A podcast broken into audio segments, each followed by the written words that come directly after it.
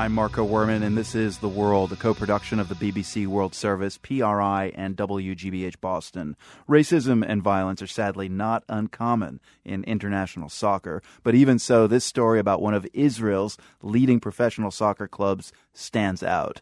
Some fans of the Beitar Jerusalem team are angry that their club has signed two Chechen Muslim players that may have been the motivation for a suspected arson attack on the club's headquarters last week.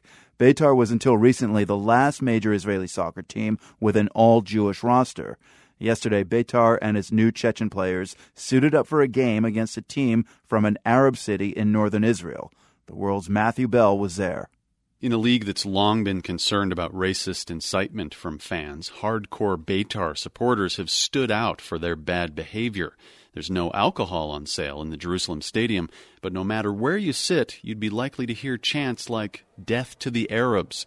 Several recent incidents, though, especially torching the team's office, seem to have sparked a backlash against incitement and bigotry. Israeli officials from the Jerusalem mayor to the prime minister have denounced the behavior of Beitar fans. And last night, authorities wanted to send a message. They put 700 police and security officers on duty for the game. Outside the stadium, anyone displaying symbols of a radical fan group called La Familia was not allowed in. Some fans were clearly annoyed. 16 year old Linoy told me she's been a Beitar fan her whole life. This is a Jewish land, she said, and Beitar should be a Jewish team without any Arab or Muslim players. She said the owner is trying to destroy the team by bringing in two Muslims from Chechnya against the wishes of supporters.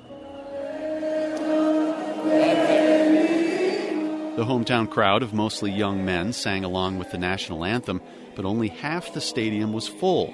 The section that's usually packed with the most enthusiastic Beitar supporters was completely empty by order of the Israel Football Association.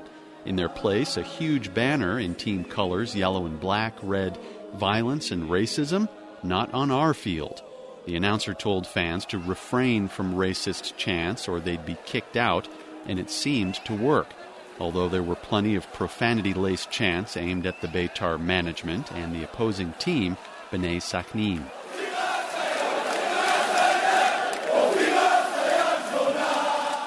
The atmosphere in the stadium changed when the visiting team scored first and then scored again. Arab fans bussed in from Sakhnin sat in a separate section. They were surrounded by police and security, and as their team took control of the game, they chanted, God is great. A police officer standing nearby said things might get ugly if the game remained so lopsided, but the home team came alive in the second half Beitar answered with a goal of its own, and then. Police officers might have breathed a sigh of relief as Beitar tied the game. With 10 minutes to play, the home team then sent in one of its new Muslim players. It was 19 year old Gabriel Kadiyev's debut with his new team. Some fans stood and clapped for the defender, but others whistled and jeered every time Kadiyev touched the ball. The match ended in a 2 2 draw. A few dozen people from either side were ejected from the stadium by police, but there wasn't any real trouble. I asked one fan, 25 year old Almog, what he thought of Beitar's two new Muslim players. They don't hate me, so I shouldn't should not hate them. I believe they are good players for us.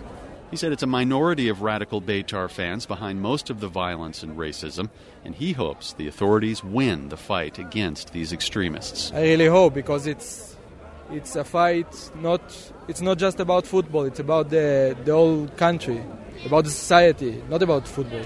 Something bigger. For the world, I'm Matthew Bell in Jerusalem.